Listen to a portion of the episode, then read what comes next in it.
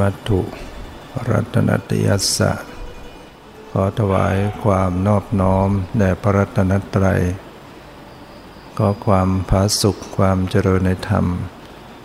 จงมีแก่ญาติสัมมาปฏิบัติธรรมทั้งหลาย ต่อไปนี้ก็จะได้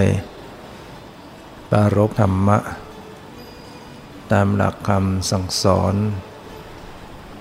ขององค์สมเด็จพระสัมมาสัมพุทธเจ้า พื่อเป็นการส่งเสริม ความรู้ความเข้าใจ ในการปฏิบัติธรรม การปฏิบัติธรรม โดยเฉพาะการเจริญภาวนา ก็คือการฝึกจิต เป็นการฝึกจิตใจ พัฒนาใจ ฝึกตนเอง เอาชนะตนเอง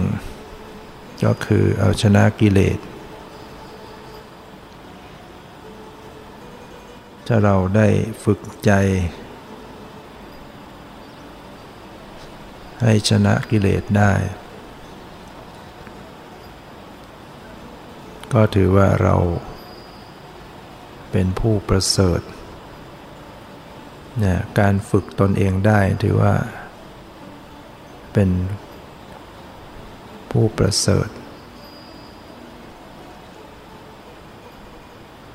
พวกช้างม้าเขาก็สามารถนำมาฝึกได้มาฝึกได้ก็กลายเป็นสัตว์อันประเสริฐ แต่ถ้าเราฝึก เป็นคนที่ฝึกตนเองได้ ก็ประเสริฐกว่านั้น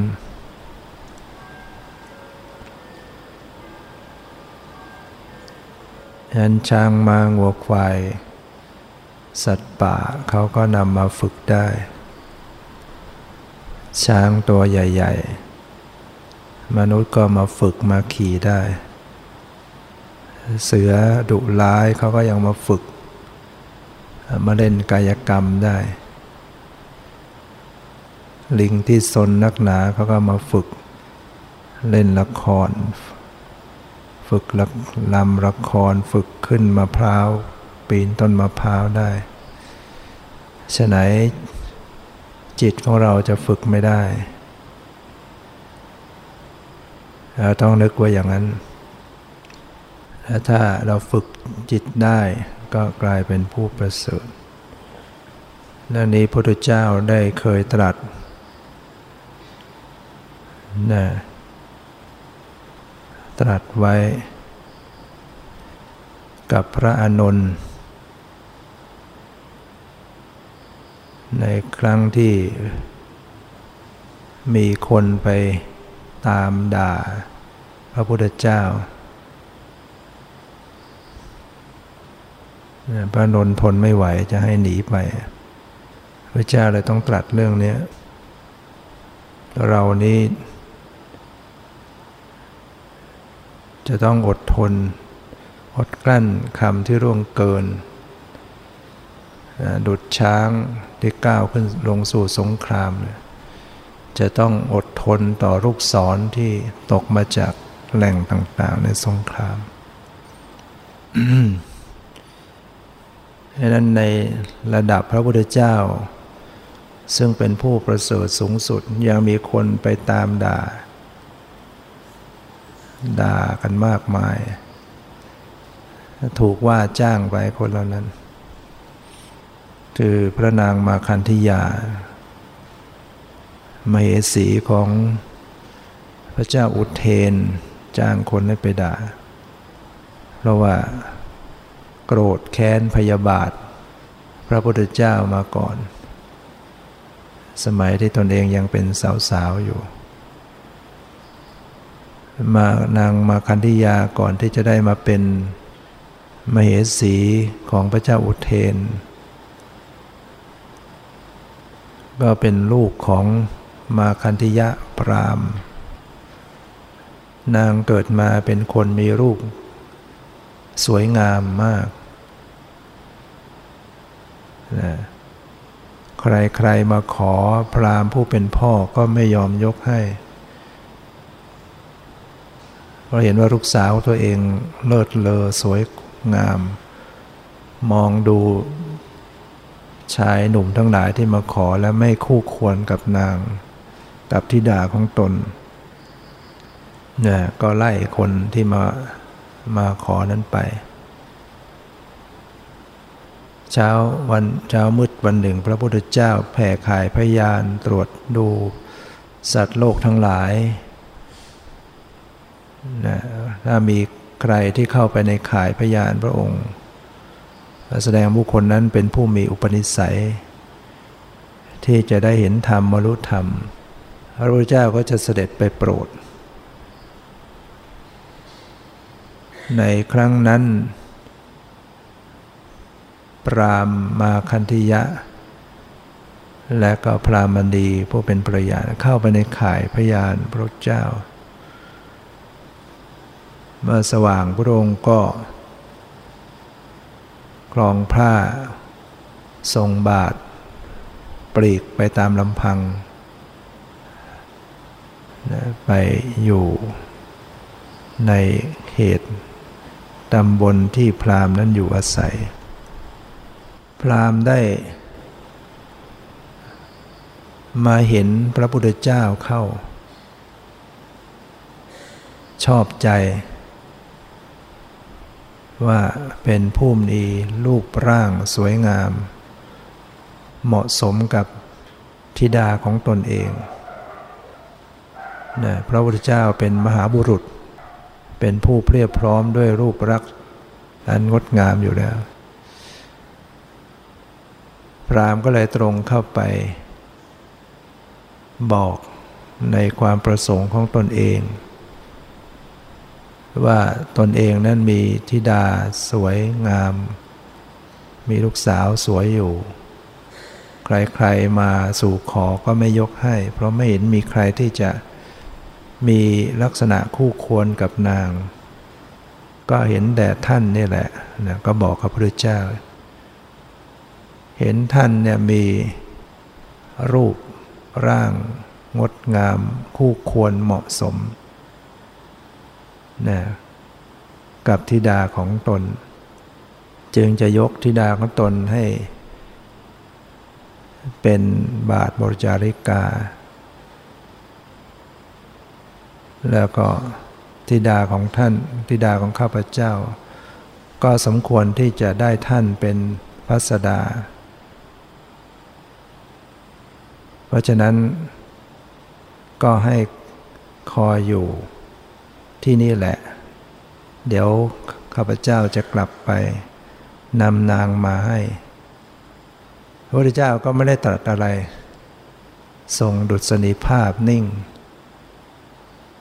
พรามก็กลับมาบ้าน ด้วยความกระยิมดีใจ มาถึงก็ มาบอกกับนางพรามณี บอกบัดนี้เราได้เจอบุรุษที่คู่ควรกับธิดาของเราแล้ว เหมาะสมกันดีแล้วได้เจอแล้วล่ะ เธอจงจัดการแต่งตัวลูกสาวของเราให้งดงามแล้วก็จะได้รีบพากันไป เมื่อปรามณี จัดการแต่งตัวลูกสาวเรียบร้อยก็พากันไปทั้งสามคน ไปสู่ที่พระรามได้พบพระพุทธเจ้า แต่พระองค์ก็เปลี่ยนที่ไปแล้ว แต่ประทับรอยพระบาทไว้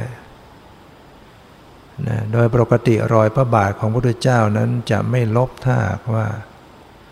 พระองค์อธิษฐานไว้เนี่ย จะมีสัตว์มาเหยียบย่ำจะมีลมพัดยังไง รอยพระบาทนั้นจะไม่ลบเลือนนะ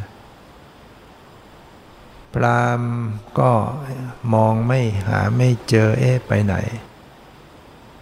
มองไปมองมาก็เห็นรอยพระบาท ก็เลยชี้ให้นางพรามณีผู้เป็นภรรยาได้ดูนี่ไงนี่ไงรอยพระบาทของอบุรุษ ผู้ที่จะเป็นพัสดาของลูกสาวของเรา นางพรามณีผู้เป็นภรรยาก็มาดู แล้วนางก็ ใช้วิชาของนางที่นางเรียนมาเก่ง ในเรื่องทายลักษณะต่างๆ แล้วก็จึงบอกกับพรามผู้สามีบอกว่า เอรอยเท้านี่ ไม่ใช่เป็นรอยเท้าของผู้ที่ ที่ยังมีกิเลสหรือว่าเป็นถือรอยเท้าอย่างนี้เป็นรอยเท้าของผู้ที่ พ้นแล้วจากกามคุณนะเป็นผู้ที่ไม่มีความเกี่ยวข้องยินดีในกามคุณแล้ว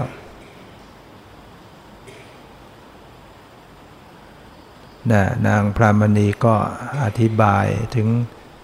วิธีการจะดูรอยเท้าเขาบอกว่า รอยเท้าที่มีความกระยงกลาง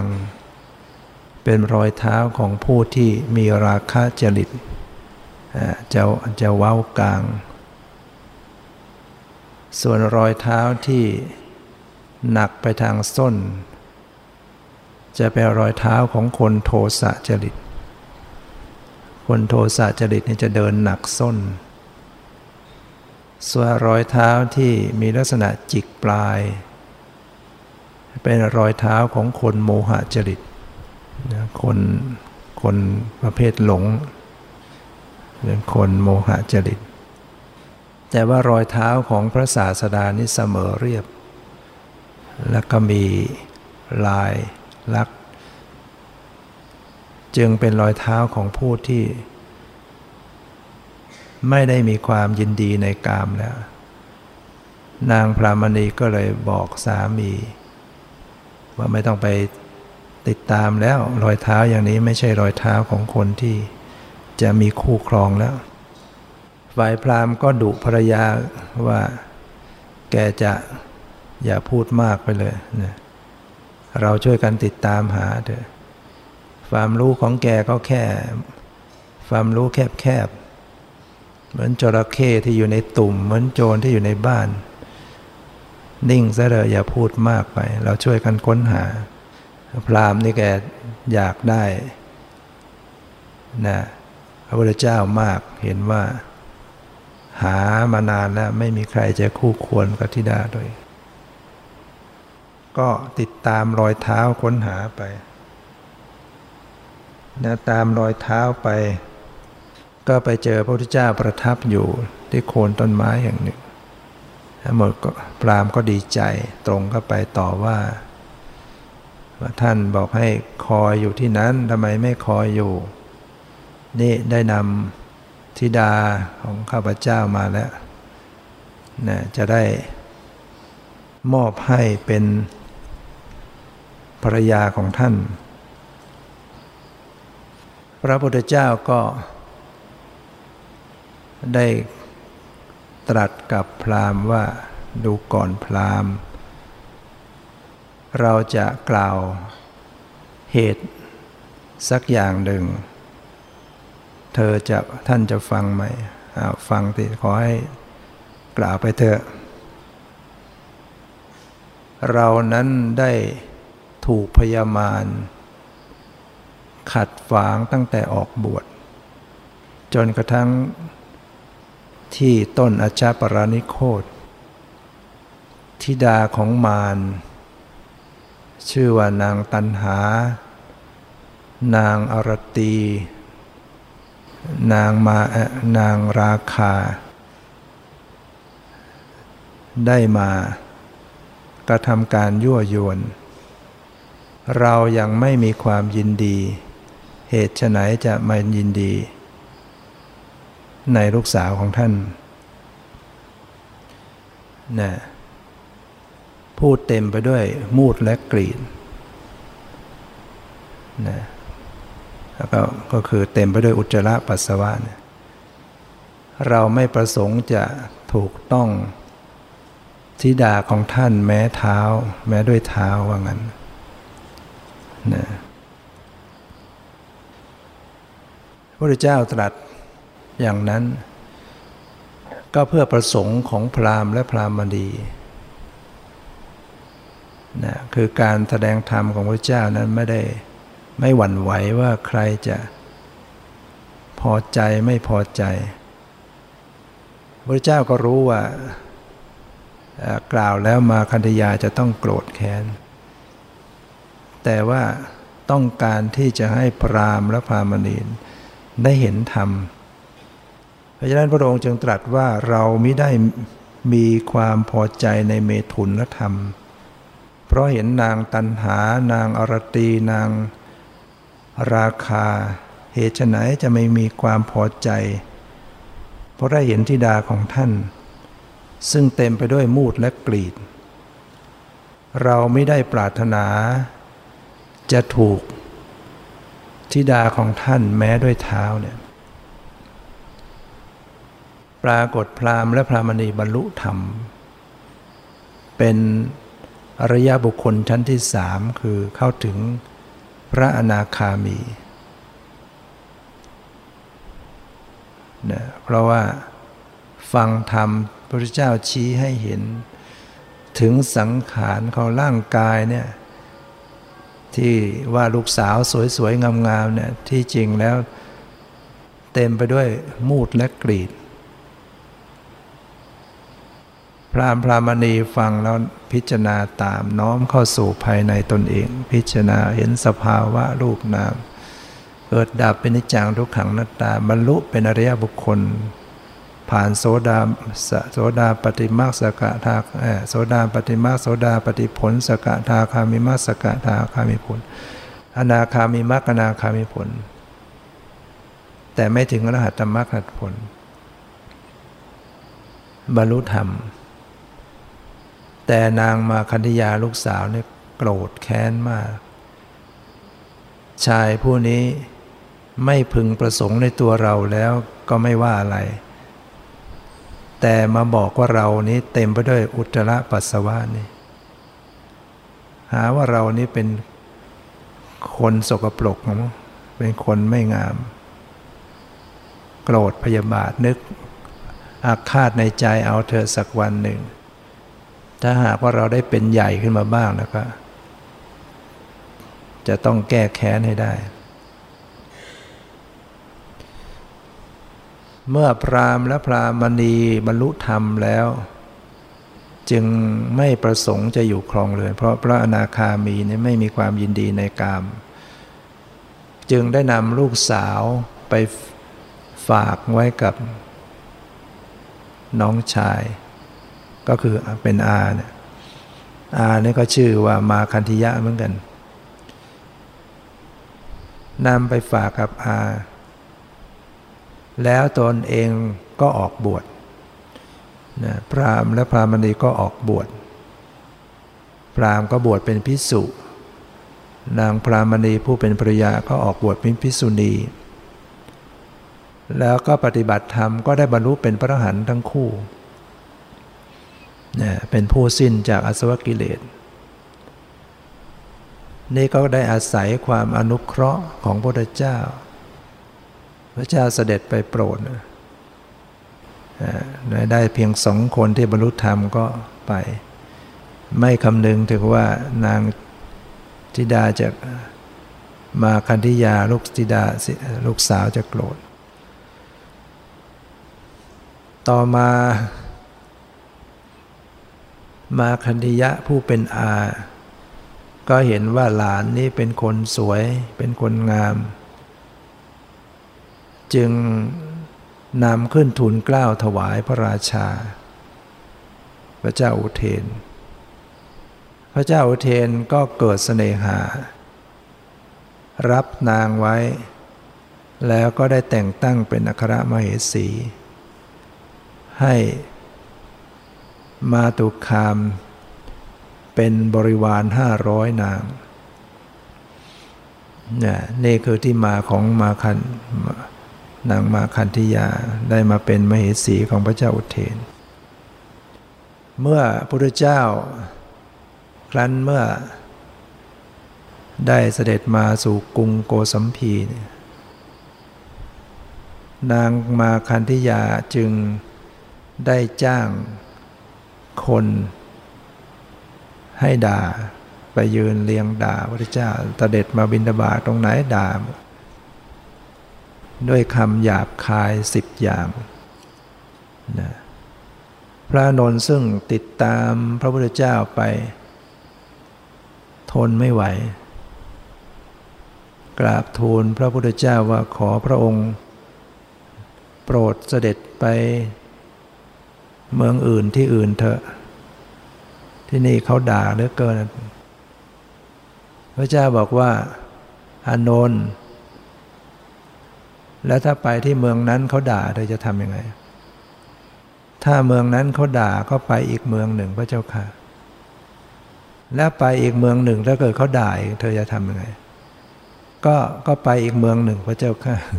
พระเจ้าได้บอกว่าอย่าเลยอนนท์นะอาธิกรเกิดที่ใด ต้องนะให้อธิกรนั้น ดับไปเสียก่อน หมดไปเสียก่อนแล้วค่อยไป จึงจะควรนะอานนท์บุคคลเหล่านี้เป็นใคร ก็เป็นคนชาวบ้านต่างๆนะอานนท์เรานี้นะเรานี้เป็นผู้ที่จะต้องอดทนต่อคำล่วงเกิน เหมือนช้าง ที่จะต้องอดทนต่อลูกศร ที่ยิงมาที่ตกมาจากแหล่งในสงครามนะพระเจ้าก็ตัดว่าพระองค์เนี่ยเป็นผู้ที่จะต้องอดทนต่อคำล่วงเกิน เหมือนช้างที่จะต้องอดทน ต่อลูกศรที่ตกลงมาจาก แหล่งในสงคราม เพราะปกติช้างช้างศึกเนี่ยเมื่อก้าวลงสู่สงครามแล้วเขาจะไม่ถอยเขาจะไม่หนีนะช้างเนี่ยช้างที่ฝึกดีแล้วเนี่ยช้างสงครามเนี่ยมันจะไม่กลัว ลูกศรยิงมาเท่าไหร่ช้างนี่จะไม่ถอย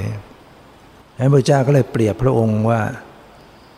จะอดทนต่อคำล่วงเกิน เหมือนช้างที่ก้าวลงสู่สงคราม จะต้องทนต่อลูกศรที่ตกลงมาจากแหล่งในสงคราม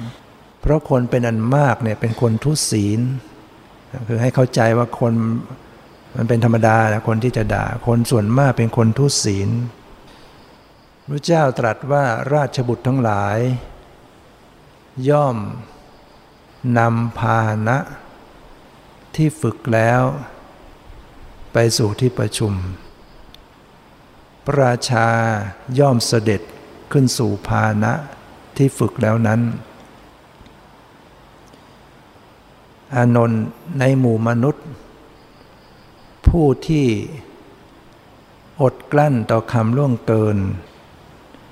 ผู้ที่อดทนอดกลั้นต่อคำล่วงเกินได้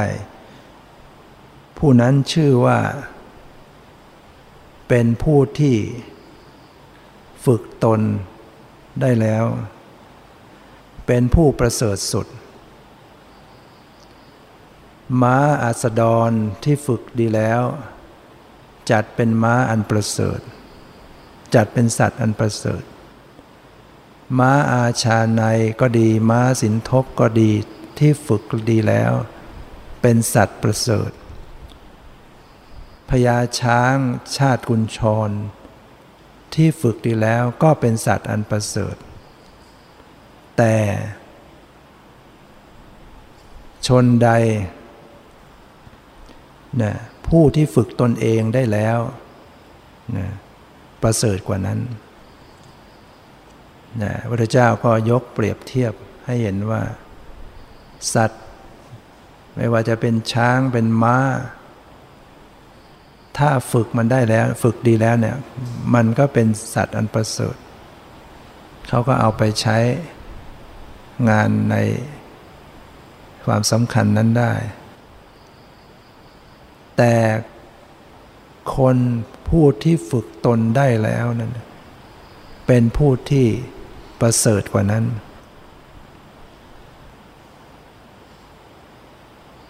แล้วพระพุทธเจ้าก็ตรัสว่า คนเหล่านี้ที่ด่าพระองค์นั้นจะไม่เกินเจ็ดวันนะพุทธเจ้าเนี่ยจะไม่มีใครมาทำอย่างนี้ได้เกินเจ็ดวัน ก็จริงแหละ พอพ้นเจ็ดวันแล้วพวกนั้นก็ไม่เลิกด่าไปเอง เพราะว่าพระพุทธเจ้าท่านไม่โต้ตอบอะไรใช้ความนิ่งสงบ คนด่าก็ไม่รู้จะด่าทำไม นะเราก็มาได้คติอย่างหนึ่งว่า เราดูว่าขนาดพระพุทธเจ้ายังถูกด่านะแล้วคนอย่างเราเนี่ย เรามันต่ำต้อยขนาดนี้จะไม่ถูกด่าบ้างหรือจะไม่ถูกนินทาบ้างหรือจะไม่ถูกกันแกล้งใส่ร้ายบ้างหรือ พระพุทธเจ้ายังถูกใส่ร้ายยังถูกกันแกล้งยังถูกด่า เราก็จะต้องอดทน อดกลั้นต่อคำล่วงเกินเหมือนกันถ้าเรานึกอย่างนี้แล้วก็ทำให้เรารู้จักเข้มแข็งขึ้นมา ไม่เป็นคนอ่อนแอต่อคำล่วงเกิน ถ้าเราอดทนได้ เราก็จะเป็นผู้ที่ได้เป็นผู้ฝึกตนได้แล้ว เป็นผู้ประเสริฐสุดอีทบางครั้ง เราขาดสตินะพอได้ยินปับ๊บลืมตัว ลืมอะไรที่ควรไม่ควร ก็จะโต้ตอบไป จะทำร้ายไปนะพระเจ้าเคยตรัสถึงว่า แม้โจรจะเอาเลื่อย ที่เลื่อยจับสองข้างมาเลื่อย ผ่านผิวหนังเนื้อเอ็นกระดูกจดเยื่อในกระดูกเนี่ยถ้าเธอยังโกรธ ก็ไม่ชื่อว่าทำตามคำสอนของพระเจ้าอย่างนั้นในศาสนาพุทธเรานี่ สอนให้มีเมตตาแม้แต่คนที่มาทำร้ายตนเองเนี่ยสอนให้มีการให้อภัยให้มีเมตตา ให้ให้ชนะตนเองชนะกิเลส ถ้าจะฆ่าก็คือฆ่ากิเลสเนี่ยฆ่ากิเลสแล้วอยู่เป็นสุข นะเพราะฉะนั้น เราก็ต้องมา เอาชนะตนเอง ฝึกใจตนเองโดยการต้องปฏิบัติธรรม การเจริญภาวนาเนี่ยแหละ ที่จะทำให้เรามีจิตใจที่หนักแน่นขึ้นนะถ้าเราไม่ปฏิบัติ ไม่เจริญสติไม่เจริญภาวนาเนี่ยมันยับยั้งไม่อยู่นะต้องอาศัยสติ อาศัยการฝึก เป็นผู้มีสติตามดูรู้เท่าทันจิตอยู่เสมอ จนจิตใจนั้นมี ความหนักแน่นคำสอนบางครั้งท่านก็สอนให้ นึกถึงแผ่นดิน นึกถึง น้ำหรือแผ่นดิน แผ่นดินนั้น ใครจะไปทำร้าย เอาสิ่งสกปรกไปใส่ให้ ก็ไม่ว่าอะไรจะเอาของดีของเน่าจะไปตักไปแทงยังไง ผ่นดินก็ไม่หวั่นไหว บางครั้งเรานึกถึงคำสอนว่าเออต้องทำใจหนักแน่นเหมือนแผ่นดิน นึกถึงแผ่นดินไว้ บางทีคำคำเดียวเนี่ยมันเตือนใจเราได้นะหลวงปู่พุทธบาทตากผ้าท่านเคย สอนตมาให้ตอนนั้นภาษาใหม่ ๆตมายังจำคำนี้มา ให้จำทำใจเหมือนแผ่นดิน มันก็เป็นประโยชน์คำคำเดียวนะนึกถึงความหนักแน่น มันก็ เป็นส่วนช่วยเราได้เพราะนั้นก็ต้องมีคำสอนเตือนใจแล้วก็ฝึกสติ ฝึกสติไว้กับตนเองอยู่เสมอ จิตของเรานี่มัน ฝึกยาก ดิ้นรนกวัดแกว่ง ดูยากรู้ยาก แต่มันก็ไม่เกินวิสัย เราก็ต้องค่อยๆคลำค่อย ๆ สังเกตไปหลวงพ่อชาท่านอุปมาเหมือนคนจับปลาสุ่มปลาแล้วเนะี่ย หรือว่าเอาอะไรไปครอบ ก็ต้องค่อยๆคลำปลาถ้าไปรุนแรงมันก็จะดิ้นหลุดหนีไปซะก่อน ค่อยๆคลำคลำไปก็จะจับได้ การปฏิบัติธรรมเหมือนกันเราก็ต้อง ค่อยใจเย็นค่อยคลำค่อยสังเกตใครที่ หาจิตใจไม่เจอ ก็ค่อยสังเกตไป ค่อยๆคลำนะไปเพ่งค้นหามากก็ไม่เห็น ต้องอยู่ในภาวะที่นุ่มนวลเบาๆ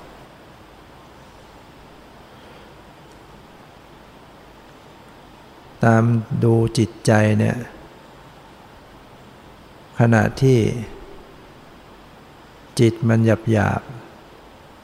ก็ฝึกรู้ไว้ก่อน จิตที่มีราคะจิตที่มีโทสะจิตที่ฟุ้งซ่านเนี่ยให้หัดระลึกสังเกต มันจะได้รู้ตำแหน่งรู้คุ้นเคยกับจิตใจนะจิตที่มันหยาบมันก็สังเกตได้ง่าย จิตที่มีกิเลสมากนะ เป็นโทสะขึ้นมา เป็นฟุ้งซ่านขึ้นมาเนี่ยก็ให้ระลึกรู้ คุ้นเคยกับการดูจิต ดูสภาพของจิตใจ เออมันไม่สบายใจก็รู้อาการที่ไม่สบายใจ หรือว่ามันสบายใจก็ให้รู้ด้วย ไม่ใช่ว่าเวลาใจมันดีใจมันสงบใจมันมีความสุข แล้วก็เลยไม่ดูไม่รู้ ก็ไม่ได้ ต้องรู้ทั้งหมดนันนี้พระพุทธเจ้าตรัสสอนในสติปัฏฐานในการพิจารณาดูจิตว่าเออ ให้มีสติตาม ดูรู้เท่าทันต่อจิตใจด้วยความเพียรด้วยสติด้วยสัมปชัญญะและอภิชาและโทมนัสเนี่ยจิตที่มีราคะก็รู้ว่าจิตที่มีราคะ จิต ไม่มีราคะ ก็รู้ว่าจิตไม่มีราคะเนี่ยจะเห็นว่า รู้ทั้งสองอย่างเนี่ยเราสังเกตว่าเออจิตมีราคะไหมอ่ามีมีก็รู้ รู้ว่าจิตกำลังมีราคะอยู่ หรือว่ามันไม่มีก็ดูว่าจิตลักษณะของจิตที่มันไม่มีราคะเป็นอย่างไร หรือมันหายจากราคะมันมีลักษณะอย่างไร หรือมันเกิดขึ้นอย่างไร แล้วพิจารณาให้สังเกต เมื่อเราซดน้ำแกงหรือเราดื่มน้ำปันนะ เราก็มีการสังเกตรสชาติของมัน น้ำแกงนี่มันมีรสชาติอย่างไรเนี่ยมันไม่ใช่น้ำเปล่าๆ น้ำเปล่าๆ มันก็ไม่มีรส รสจืด แต่นี่มันมีสิ่งเข้าไปประกอบรสเผ็ดรสเปรี้ยวรสเค็มรสหวานรสขมอะไรก็แล้วแต่เนี่ยคนที่ ดื่มน้ำก็สังเกตรสชาตินั้น เหมือนผู้ปฏิบัติ เมื่อเข้าไปพิจารณาจิตก็สังเกต อาการความรู้สึก ปฏิกิริยาที่มันประกอบอยู่กับจิต จิตมีราคะเป็นอย่างไร ดูขณะที่มันปรากฏ จิตไม่มีราคะเป็นอย่างไรก็ให้รู้ จิต มีโทสะก็รู้ลักษณะของจิตที่มีโทสะคือรู้เนี่ยหมายถึงว่าไป ไปสังเกตอาการของมันลักษณะของมัน ไม่ใช่รู้แบบสรุป รู้แบบ รู้แล้วก็ไม่สังเกต อันนี้เข้าไปสังเกตไปสัมผัสไปรับรู้ถึงอาการความรู้สึกนั้นจริง ๆ ที่มันแสดงอาการของโทสะเป็นยังไง จิต ปราศจากโทสะจิตหายจากโทสะจิตไม่มีโทสะเป็นลักษณะอย่างไรเนี่ยต้องรู้อีก บางทีมันเกิดขึ้นตังหิดขึ้นมาในใจนิดนิดหน่อยหน่อยแล้วจิตที่มันขุนคุนอยู่เนี่ยขุนคุนมัวมัวเนี่ยแสดงเอาแล้ว จิตนั้นต้องมีกิเลสเพราะจิตถ้าหากว่า กิเลสไม่มาห่อหุ้ม มันจะผ่องใส เราก็สังเกตดูว่าเออจิตเราผ่องใสไหมจิตมันโปร่งมันมันใสมันผ่องไหมมันแช่มชื่นไหมแล้วก็พบว่ามันมันเศร้าหมองมันขุนมัวคุณนั่นแหละ มันก็เจออาการแล้วได้สัมผัสอาการในจิต ว่าจิตมีโมหะ ก็รู้ว่าจิตมีโมหะ จิตไม่มีโมหะก็รู้ จิตมีความฟุ้งซ่านก็รู้ อาการของจิตฟุ้งซ่านเป็นอย่างไร จิตหดหูเป็นอย่างไร อาการที่หดหู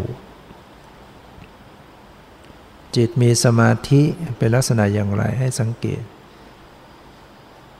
จิตไม่มีสมาธิเป็นอย่างไรก็สังเกต นะจิตที่ เข้าถึงความเป็นใหญ่ จิตที่เข้าสู่ สมาธิระดับสูง ก็ต้องรู้จิต ที่มีที่ไม่มีสมาธิอย่างระดับสูงก็รู้ จิตในระดับ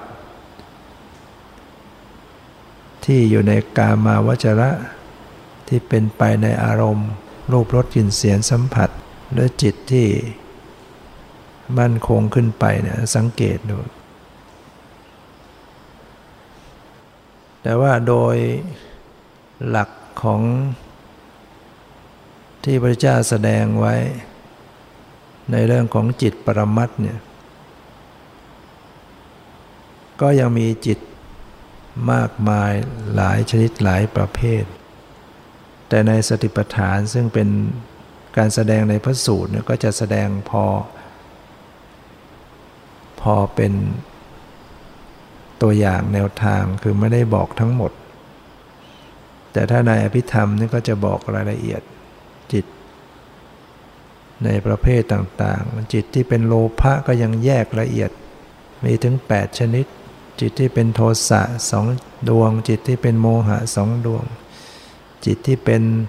หมากุศลอีก 8 จิตที่เป็นรูปาวจรกุศล จิตที่เป็นอรูปาวจรกุศล จิตที่เป็นวิบาก เป็นกุศลวิบาก เป็นอกุศลวิบากอีก จิตเห็นดีเห็นไม่ดีจิตได้ยินเสียง ดีไม่ดีจิต ได้กลิ่นดีไม่ดีจิตได้ลิ้มรสดีไม่ดี จิตได้สัมผัสทางกายดีไม่ดี ก็มีมากด้วยกัน ในพิธามแสดงถึงพิสดารถึง 121 ดวง จิตในระดับที่เป็นโลกุตละโสดาปฏิมักโสดาปฏิผลเป็นต้น แต่ถ้าว่าโดยลักษณะแล้วเนี่ยมีอย่างเดียวอรมณวิชานะอภิวิชานะลักษณะ จิตนี้จะมีลักษณะแห่งการรับรู้อารมณ์ ตรงนี้สำคัญ ที่บุคคลจะกำหนดรู้ได้ยากนะจิตเนี่ยมันจะมีมากมายขี่ดวงเกิดมาขี่ประเภทขี่ชนิดก็ตาม แต่ละดวงแต่ละชนิดนี้มันจะมีลักษณะเหมือนกันหมดก็คือ รู้อารมณ์ รับรู้อารมณ์คำว่ารับรู้อารมณ์นี่ก็คือ เป็นฝ่ายผู้รู้นะนะคือมัน ท่านอุปมาเหมือนกับ คนทุพพลภาพ คนแก่เนี่ยเดินลำพังเองไม่ได้ต้องใช้ไม้เท้าพยุง ขาดไม้เท้าก็เดินไม่ได้ คนทุพพลภาพ ต้องอาศัยไม้เท้าเดินไป ชั้นใดก็ดีจิตนี้ก็ต้องอาศัยอารมณ์ ขาดอารมณ์ไม่ได้ต้องเกิดขึ้นมารับอารมณ์ถึงจะเป็นไปได้คำว่าอารมณ์อารมณ์เนี่ยคำนี้เราก็ได้เอามาใช้ในภาษาไทย แล้วก็ตีความหมายเพียงแค่ อาการในจิตใจ พอบอกว่าอารมณ์ไม่ดีคนก็จะนึกถึงจิตใจไม่ดี ใจกำลังจิตใจคอไม่ดีเราก็ว่าอารมณ์ไม่ดี ถ้าอารมณ์ดีเราก็นึกเราก็นึกถึงว่าเออจิตใจกำลังดี อันนี้เรามาใช้แคบเพียงแค่ธรรมารมณ์แต่จริงอารมณ์นั้นมีถึงหกอย่าง รูปารมณ์ได้แก่สีต่างๆ สัทธารมณ์ก็ได้แก่เสียงต่างๆ คันธารมณ์ก็ได้แก่กลิ่นต่างๆ รสารมณ์ก็ได้แก่รสต่างๆ โพธพารมณ์ก็ได้แก่ เย็นร้อนอ่อนแข็งหย่อนตึงโพธพารมณ์มีสามชนิดปัทวีโพธพารมณ์ นะคือธาตุดินจะมีลักษณะแข็งหรือแข็งน้อยก็คืออ่อน วายโยโพธพารมก็คือธาตุลมมีลักษณะตึง ถ้าตึงน้อยก็หย่อน เตโชโพธพารมธาตุไฟก็คือลักษณะที่ร้อนหรือเย็น ร้อนน้อยก็คือเย็นสรุปแล้วลักษณะก็มีเย็นร้อนอ่อนแข็งหย่อนตึง เย็นร้อนเป็นธาตุไฟ หย่อนตึงธาตุลม แข็งอ่อนธาตุดิน นี่คืออารมณ์นะอารมณ์ไม่ใช่หมายถึงความรู้สึกในใจเท่านั้น หมายถึงสี หมายถึงเสียง หมายถึงกลิ่น หมายถึงรส หมายถึงโผฏฐัพพะที่มากระทบกาย แล้วก็ธรรมารมณ์นะธรรมารมณ์นะนะคือที่มันประกอบอยู่ในจิตใจก็เป็นธรรมารมณ์มากระทบทางใจ จิตนี่ก็เป็นธรรมอารมณ์ได้ เจตสิกที่ประกอบก็เป็นธรรมอารมณ์ แล้วก็ประสาทรูป ประสาทตา ประสาทหู ประสาทจมูก ประสาทลิ้น ประสาทกายนะรู้ได้ทางใจธรรมอารมณ์ก็คืออารมณ์ที่มากระทบทางใจ รู้ได้ทางใจ แล้วก็รูปที่ละเอียดที่เรียกว่าสุขุมมารูป ตลอดทั้งนิพพานก็เป็นธรรมอารมณ์ บัญญัติก็เป็นธรรมอารมณ์ ชื่อภาษาเนี่ยเป็นอารมณ์ทางใจ ความหมายรูปร่าง เป็นอารมณ์ทางใจเป็นธรรมอารมณ์ แต่มันไม่ใช่ของจริง บัญญัติมันเป็นธรรมอารมณ์ที่เป็นสมมุติ สรุปแล้วธรรมอารมณ์นี่มันมีที่เป็นปรมัตกับที่เป็นบัญญัติ เจริญนิพพานาก็ต้องระลึก ธรรมอารมณ์ที่เป็นปรมัตแต่สีเป็นปรมัตรูปารมณ์เป็นปรมัตเสียงสัทธารมณ์เป็นปรมัตกลิ่นเป็นปรมัตรสเป็นปรมัตเย็นร้อนอ่อนแข็งหย่อนตึงเป็นปรมัตแต่ทางใจธรรมอารมณ์นี่มันมีทั้งบางส่วนเป็นปรมัตบางส่วนเป็นบัญญัติ จิตไปรู้จิตได้ใช่ไหมเวลาจิตโลภะเกิดขึ้นมีสติไปรู้ เนี่ยจิตไปรู้จิต จิตโกรธเกิดขึ้นมาอ้าวมีการเข้าไปรู้ความโกรธแยกจิตไปรู้จิต แต่ไปรู้ในอาการของมัน คือไปรู้ในลักษณะของสิ่งที่มันผสมอยู่กับจิต แต่ถ้าจิตโดยลักษณะ รับรู้อารมณ์เนี่ย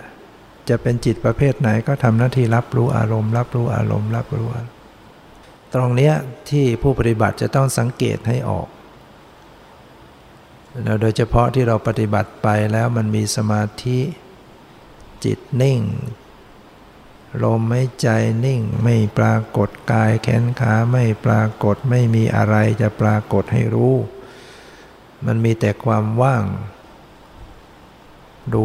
ว่างๆไปบ่อยๆ นานๆ จิตก็สร้างนิมิตขึ้นมาเป็นภาพ เป็นแสงสว่าง เป็นสีเป็นดวงเป็นนิมิตต่างๆขึ้นมา อย่างนี้ต้องมาดูที่จิตนะดูจิตที่เป็นผู้รู้ว่าง ดูจิตที่กำลังรู้นิมิต พอมาดูที่จิต นิมิตก็หาย พอมาดูที่จิต ความว่างก็หายกลายเป็นจิตปรากฏให้รู้แทน เห็นจิตเปลี่ยนแปลงเห็นจิตเกิดดับเห็นจิตไม่เที่ยงเป็นทุกข์ จิตไม่ใช่ตัวตนนี่ปัสนาเนี่ยจะต้องมีอารมณ์เป็นปรมัตต้องรับรู้ปรมัตอารมณ์ทางตาทางหูทางจมูกทางลิ้นทางกายทางใจ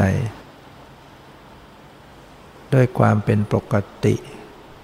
ด้วยความปล่อยวางด้วยใจที่เป็นกลาง ก็คือไม่เข้าไปยินดีไม่เข้าไปยินร้าย นะวางเฉย คือไม่มีอภิชาเพ่งเล็งอยากได้ ไม่มีโทมนัสยินร้ายปฏิเสธทำใจเป็นกลางกลางวางใจเป็นปกติ สติต้องระลึกรู้จดสภาวะเนี่ยคือสภาวะ สีเนี่ยเป็นสภาวะเสียงเป็นสภาวะกลิ่นเป็นสภาวะรสเป็นสภาวะ เย็นร้อนอ่อนแข็งหย่อนตึงเป็นสภาวะ จิตใจเป็นสภาวะ เห็นเป็นสภาวะได้ยินรู้กลิ่นรู้รสรู้สัมผัส คิดนึก รู้สึกปรุงแต่งชอบไม่ชอบสงบไม่สงบนี่คือสภาวะธรรมทั้งหมด สภาวะธรรม หรือเรียกว่าปรมัตธรรม หรือจะเรียกว่าธาตุหรือจะเรียกว่าธรรมชาติก็แล้วแต่เป็นความจริงของชีวิต หมายว่าหมายก็ว่าจริง ๆ ของชีวิตเนี่ยมันประกอบด้วยธรรมชาติต่างๆ หรือธาตุต่างๆ หรือสภาวะต่างๆ หรือรูปต่างๆ นามต่างๆ มันประกอบประกอบกันมาเป็นเหตุเป็นปัจจัยแตกดับอยู่ตลอดเวลา ไม่ใช่ตัวตนไม่ใช่เราของเรา เพราะฉะนั้นจำเป็นต้องเจริญสติเข้าไปกำหนดให้จดสภาวะของธรรมชาติต่างๆ มันก็จะค่อยเกิดความ แจ่มแจ้งในความเป็นจริง ว่าทุกสิ่งเปลี่ยนแปลงเกิดดับ ย่อยยับอยู่ตลอดเวลา บังคับบัญชาไม่ได้ไม่ใช่ตัวเราของเราถ้าหากว่าไปอยู่กับบัญญัติเนี่ยมันจะไม่เห็นความจริงตามความเป็นจริง เพราะบัญญัติเป็นของปลอมเป็นของที่ไม่มี รูปร่างก็ดีความหมายก็ดีชื่อภาษาเนี่ยเป็นของปลอม ต้องหลุดจากบัญญัติ น้องเข้าสู่ปรมัตโดยเฉพาะต้องเข้าถึงจิตใจ จึงเป็นสิ่งที่เราจะต้องพยายามฝึกหัดปฏิบัติ นี่แหละเป็นการฝึกจิต ดังนั้นใหม่ๆแล้วก็ฝึกไปทีละอย่างทีละขั้นตอน เช่นดูลมหายใจไปก่อนดดดูลมเข้าดูลมออกดูลมเข้าดูลมออกไปเรื่อยๆ จนมีสมาธิ บางคนก็เพ่งไปจนมีสมาธิมาก จนได้ฌานแล้วก็จึงมายกขึ้นสู่วิปัสสนา ในขณะจิตนิ่ง ก็มาดูใจมาดูผู้รู้มาดูองค์ประกอบที่จิต ก็มาเป็นวิปัสสนา หรือกำหนดลมหายใจพอสงบสมควร แล้วก็ไปรู้ถึงปรมัตถิกาย ดูความไว้ความตึงแข็งอ่อนเย็นร้อนสบายไม่สบายทั่วทั่วตัวเมื่อรู้ทั่วทั่วตัวเป็น ก็รู้มาถึงใจ ศึกษาพิจารณาจิตใจดูใจที่เป็นยังไง บางครั้งสงบบางครั้งไม่สงบบางครั้งคิดนึก เนี่ยมันก็ค่อยๆรู้ขึ้นมาพอต่อต่อไปชำนาญขึ้นก็ไม่ต้องไปยึดนะแล้วแต่ว่าสติจะระลึกรู้สิ่งใดก็รู้สิ่งนั้นนี่เป็นการฝึกจิต อบรมจิตพอเราฝึกมากขึ้นเราก็จะสามารถเอาชนะกิเลส ก็จะเป็นผู้ที่ชื่อว่า เป็นผู้ประเสริฐสุด บุคคลใดที่ฝึกจิตได้แล้ว ก็จะเป็นผู้ประเสริฐ หรือนำเป็นเหตุนำความสุขมาให้ วันนี้ก็ได้ใช้เวลามาสอสมควรขอยุติ ไว้แต่เพียงเท่านี้ขอความสุขความเจริญในธรรมจงมีแก่ทุกท่านเทอ